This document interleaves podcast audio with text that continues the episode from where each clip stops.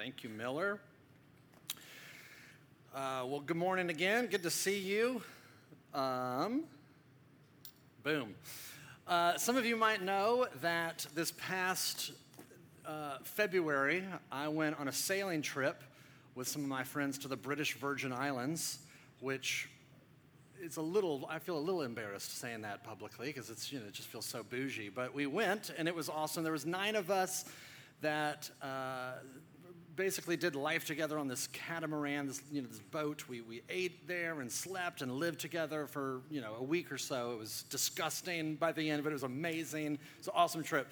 And we didn't, we only went sailing a few times. Most of the time we just kind of turned on the engine and kind of bounced around from island to island. But there was one time where we did go sailing. We tried it out and things went uh, not good. We went out into this open channel and it was a beautiful day, and we, we, we pulled out the sail, just giant thing, and we're, we're enjoying it. None of us are really experienced sailors. I've never been, so I have zero experience. There was one person with us who has done it before, and he was kind of our, our, our captain of sorts. Um, and so we get out there, and then out of nowhere, this storm blows in. Really beautiful sky, and then it's on us. I think the technical term is a squall a squall appeared. And the wind fills our sail and propels us forward very fast. And so things get very chaotic very quickly. The wind, uh, the waves get very big, they're very choppy, and, and we're holding on to everything as, this, as the boat is rocking and just ripping through the water. And it really did feel like a movie where, where dishes are flying and smashing and breaking, and it's just chaos. One guy got really seasick and he's throwing up off the side of the boat.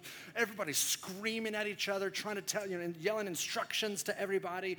And the, all we needed to do was just pull the sail in so that we could slow down and stop. But the, the, the motor that brought the sail in was decided at that moment to stop working. And so we couldn't pull the sail in, and we're just, you know, these idiots out there just getting tossed around. And uh, one of our friends, the only thing we could do was find this uh, wrench like thing where he would go to the front of the boat and, and manually crank the sail back, you know, around the pole thingy, which I think is the technical term for that, um, cranked it around the pole thingy so that we could stop. And eventually, after 15, 20 minutes or so, he cranks it around the pole thingy. The, the squall passes, the waves die down, we all recover from you know, our collective panic attacks, and it was, it was awful. It was, the, it was not fun. You're supposed to be in the BVI having fun, not fun. And uh, all, I, all I wanted in that little pocket of time was for it to stop, was just to get off the boat, get my feet on solid ground again. All I wanted was to be anchored to something bigger than me that was calm, that was stable, that was secure. Be, being disconnected, just thrown into the ocean, tossed to and fro, again, not fun, and you're sick here's why, here's why I bring that up. Because I think every one of us, in some way or another, experiences that feeling on a small scale of just going through life, of just going through a day to day life where crazy things happen. You're going about your business, life happens, and you instantly feel out of control. You instantly feel completely vulnerable, completely just at the mercy of the elements around you. You're not anchored to anything. You're just you're just being tossed through life, seasick as you go. And what we're all craving for in those moments is stability. Stability, where life feels secure and like you're standing on solid ground. But where do you get stability in a world that is so unstable? That's what Psalm 125 is about, actually. Psalm 125 is offering to us, you and me, stability. And so, what I want to do this morning is look through this. I want to, I want to highlight three different things about this what it is, why we need it, and how to get it. The stability that this psalm offers, what it is, why we need it, how to get it. So, first, uh, what it is. Look at verse 1. It says, Those who trust in the Lord are like Mount Zion, which cannot be moved but abides forever. Now, if you remember, these Psalms of Ascent were originally sung by these pilgrims that were making their way to Jerusalem. And Mount Zion was the name of the hill in Jerusalem that the temple was built on top of. And Jerusalem as a city is built on top of a mountain. So Mount Zion is just another name for like the tip of this big giant mountain. And as they're making their way to this mountain, he's thinking of this image. And he says that you know, a mountain, it, it, you, you can't move it. You can't pick up and move a mountain like you can move a rock. It's just this, it's anchored to the ground. It's this picture of stability, this picture of permanence. In fact, that's why he says it abides forever. It's unchanging, it's steady. And he says, Those who trust in the Lord are like that. They get this enduring, stable, permanent security. And then he kind of doubles down on this idea in verse 2. Look at it. He says, As the mountains surround Jerusalem, so the Lord surrounds his people from this time forth and forevermore. Now, the city of Jerusalem was literally encircled by other mountain ranges, and so it kind of created this natural defense. It was like this, secu- this fortress of security. There was, you know, you can't naturally break into it. It's very difficult. And he's saying, in the same way, the Lord surrounds his people. He, he hems you in on all sides where there's no, there, there's no kind of vulnerable spot. You're protected on all fronts that way forever. Now, you have to it, you kind of, it raises this question okay, what do, what do all these images actually mean, though? Safe, secure, protected. Because if you remember, these people are pilgrims. They're walking through, you know, open, open, you know, wild areas to get to Jerusalem, which means they are anything but secure. They're anything but stable. They're, they're exposed to the elements, they're exposed to wild animals, they're exposed to robbers. No doubt, somebody along the way, through all these years of, of sojourning to Jerusalem, somebody lost their life, somebody got hurt. This was a dangerous thing to do this. So it can't mean if you trust in the Lord, you, you're protected from danger. If you trust in the Lord, nothing bad ever happens to you. So, what does it mean then? What does it mean if you trust in the Lord, you're, you're immovable like a mountain? Well, it may be helpful to think about what it's not. Uh, you, are probably familiar with at least somewhat of the plot line of The Lord of the Rings. I know some of you are. Um, the Lord of the Rings, the main bad guy if you can even use that word. The main villain is this, this guy named Sauron. And he decided to pour all of his cruelty, all of his power, his, basically his heart and his soul into this ring. And then he puts on this ring and he's like super Sauron. He's just smashing everybody, taking over the world. He's super powerful. But then he gets in this fight and he loses his ring. And the moment he loses his ring, which has his heart and soul bound up into it, he essentially kind of evaporates and gets reduced to an eye in a skyscraper looking over Middle Earth. And, and I'm, not, I'm not a Tolkien expert by any means, but I have heard people say that Tolkien was making a deeper point with this whole storyline. That he's making this point that if you pour your identity, if you pour your heart and soul into something outside of yourself that is vulnerable, that's losable, then you are by definition an unstable person. If, you if, you if your hopes and dreams, if the thing that you are trusting in is this thing outside of you that can be lost, then you're always vulnerable. You're always insecure. You're never stable.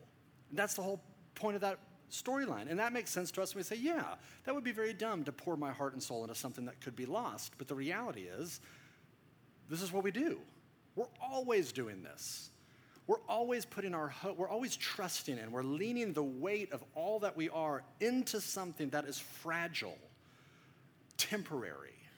You know, our career, money, relationships, our reputation, all the stuff is losable. And therefore, to maybe Tolkien was onto something that if you if you trust in something outside of yourself that you can lose, you're always going to be unstable. So, how does trusting in the Lord any different? How, is that, how does that make you immovable, stable like a, like a mountain? Well, look, again at verse. Uh, look again at verse 1. He says, Those who trust in the Lord. You may notice a little detail that the, the word Lord is in all capital letters. And you might know this, but anytime in your English Bible, whenever that word Lord is in all capital letters, that's the editor's attempt to try to translate a funky Hebrew word called Yahweh which is uh, uh, essentially a, a, form of a Hebrew verb of to be. being. And it goes back to this story in Exodus chapter 3 when Moses has this encounter with God, and God says, Hey, I want you to go to Pharaoh and tell him to let my people go. He's enslaved and, and captured all of my people. They're in bondage, they're miserable. Go tell him, stop it. And Moses says, I've got some problems with that plan, but okay, let's talk about this. Um, if I were to go and do this, who shall I tell him sent me? What's your name, in other words? And God looks at him and says, I want you to go and tell Pharaoh, I am sent you. Same, same uh, Hebrew word, Yahweh. Tell him that's what my name is. I am. I am. Which is God's way of saying, I, I have no beginning and I have no end. I just am. I've always been. I never will not be. I am being itself. That's who I am.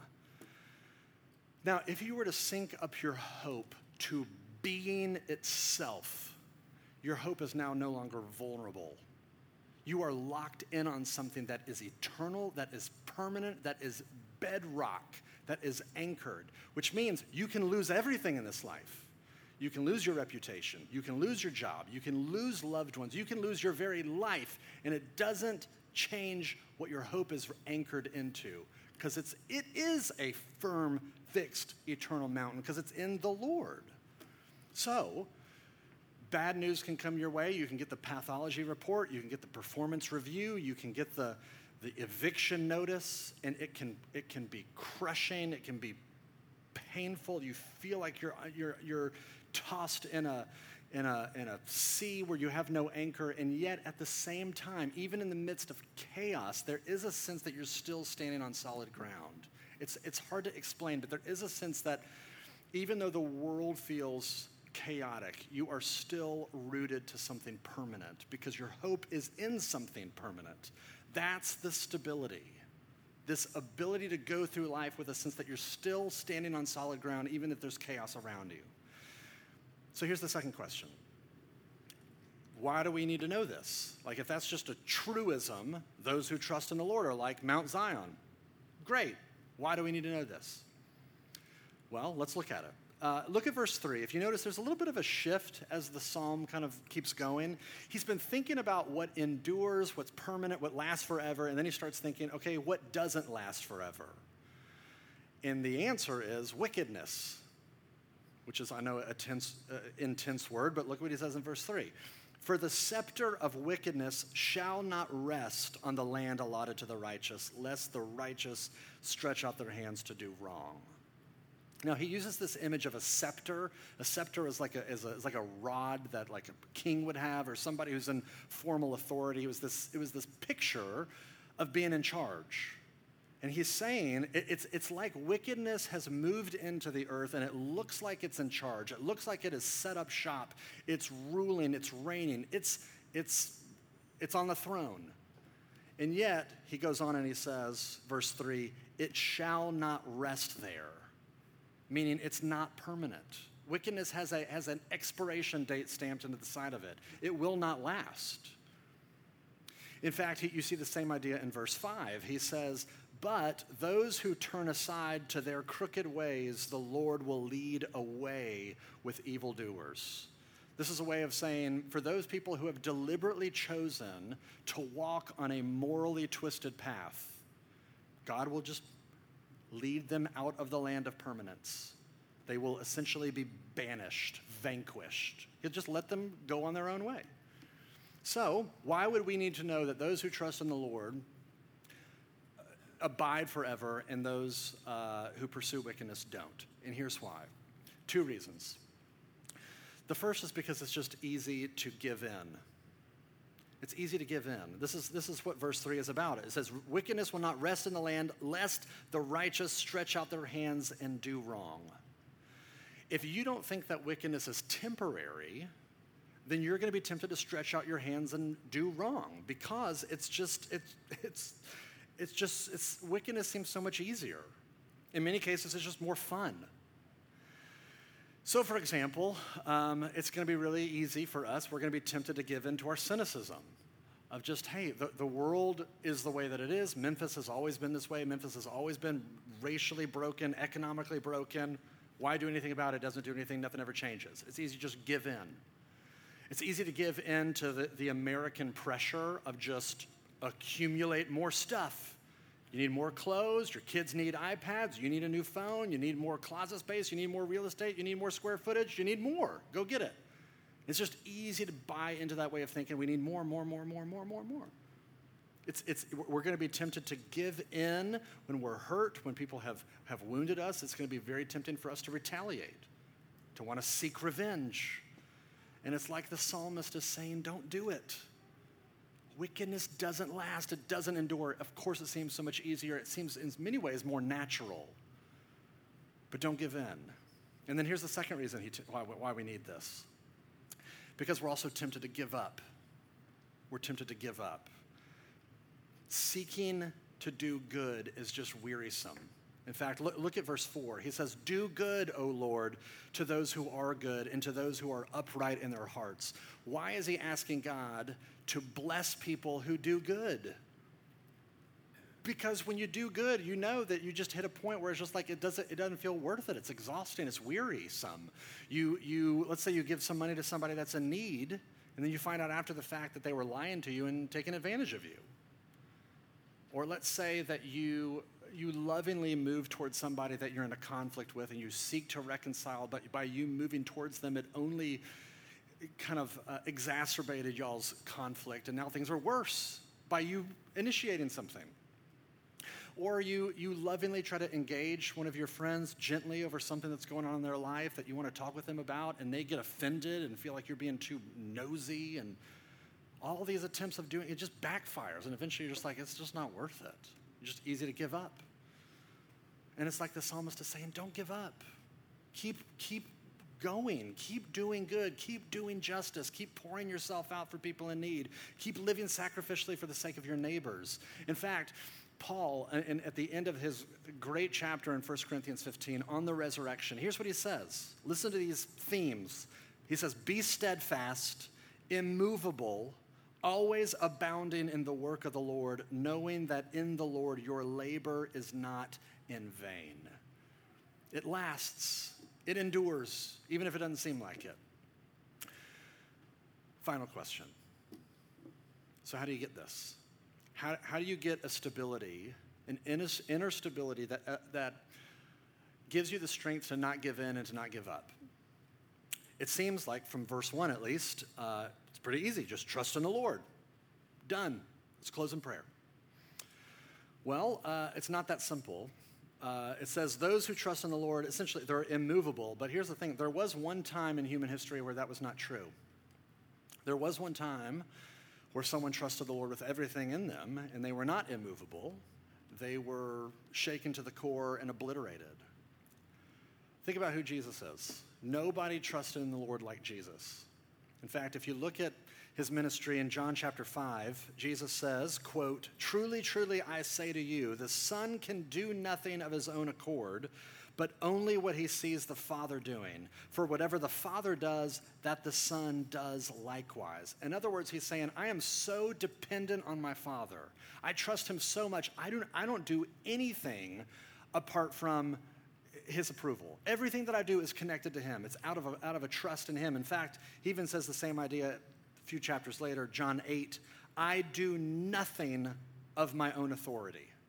He trusts God with everything, every thought he has, everything he says, everything he does. He trusts the Lord with. In fact, he even trusts his very life, puts his life in God's hands. Remember, on the night before he was crucified, he's in the garden and he's praying and he's, he's looking on the barrel of the cross and he says, I'm not thrilled about this idea. Is there any other way we can do this? And then he prays, but not my will be, but your will be done. He puts his life in God's hands, this ultimate sign of trust. No one trusted the Lord like Jesus, and yet no one was more undone than Jesus. As he's in the garden praying that prayer, Remember, he's so stressed out. He's so freaking out. the Bible says he's sweating blood. He's, just, he's shaken to the core of his being. And then the next day, when he's hung up on a cross and he's nailed to a cross, he's writhing, he's screaming in agony. He's just, he's getting obliterated. Now, how does that make any sense? How can someone who ultimately trusts the Lord with everything, I mean, he, he should be the model of this is what trust in the Lord looks like. All praise, all honor, all glory should be given to him. And yet, he is being treated as if he is walking the morally twisted path. He is being treated as if he is the worst, wicked person on the planet, and he is being banished. He's being purged from the earth. Why? He did it for you. He's taking your place. He's crawling up and he's receiving everything that you and I deserve so that you and I could receive everything that he deserves. He gets ground down to dust so that you and I can be permanent forever like a mountain. He's trading places with us. I heard the story uh, uh, earlier this month. I'm not a huge soccer fan. I'm not anti soccer, but I'm just don't watch it, don't follow it. And I heard about this story, maybe you've, maybe you've heard of it. This past May, there was a Dutch team, uh, Ajax, the Ajax team won their tournament, won their kind of regional uh, soccer championship, and they got this giant trophy thing. And because of the pandemic, not many of their fans were able to go to many of their games. And so, what the team decided to do was they took this trophy, they put it in a furnace, and they melted it down to liquid. And then from that liquid, they fashioned 42,000 little metal stars out of that liquid and then gave all those stars to all their season pass holders. There's an awesome video of it online of them making this video and giving it to their fans as a way of saying, I know this year was weird, but we won, and we want you to share in this victory that we won. Now, think about that from the vantage point of the fans who did nothing. They didn't play in any game, they didn't show, they didn't kick one ball. They didn't even attend the game because of the pandemic. And they get a piece of the trophy. They get credit for this championship accomplishment. That is an amazing picture of the gospel of grace. What Jesus does is he goes to the cross and he defeats sin and Satan and the grave. He wins this victory and establishes our redemption and the renovation of the world. He accomplishes it all. What did we do? Nothing. We, are over here with our wavering faith and we're doubting and we're moody and we're back and forth and we're wishy-washy and we're, we're up and down and we're all we're not we're not immovable at all and he accomplishes it all and gives it to us completely by grace and that's the key. When you know that what he did for you is given by grace, you know what that means?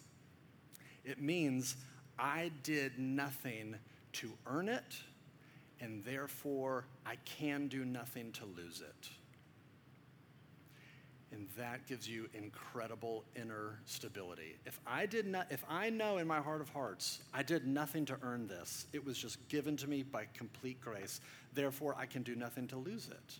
I can't sin my way out of this. I can't screw up my way out of this. Nothing is more stable than this. Grace gives you an inner stability. H- how do you get it? How do you get it? It's not through your efforts, it's not through being good, it's not through trying harder.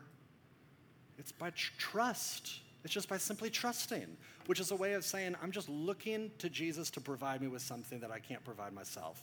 It doesn't have to be perfect, there is no perfect trust. In fact, Jesus himself says the only faith that is needed is faith the size of a mustard seed, which is like faith the size of a poppy seed. Jesus is saying, you, show, you look at me with your poppy seed sized, doubt ridden faith, and guess what? That hooks you up to I am. And that hooks, that hooks you up to grace that is unconditional. Nothing will give you stability like this. Nothing will give you inner stability unless you hook up to the eternal, unconditional grace of the person and work of Jesus. Those who trust in the Lord are like Mount Zion, which cannot be moved, but abides forever. It's an invitation for you this morning. Let me pray. Oh, Father, would you give us a vision and a new awareness of your grace? That we might drink deeply of who you are and what you have done, and would that liberate us? Would that, would that inflame our hearts and, and uh, strengthen and deepen our trust, so that some of us in here who may have no faith, I pray that it would produce even just a poppy seed sized faith. I pray for those of us in here that have poppy seed sized faith, I pray that it would expand it and deepen it so that we would see you as more beautiful and as more believable than anything else that this world has to offer. Strengthen us and give us a stability only by our being anchored to the rock of Christ. And it's in his name we pray.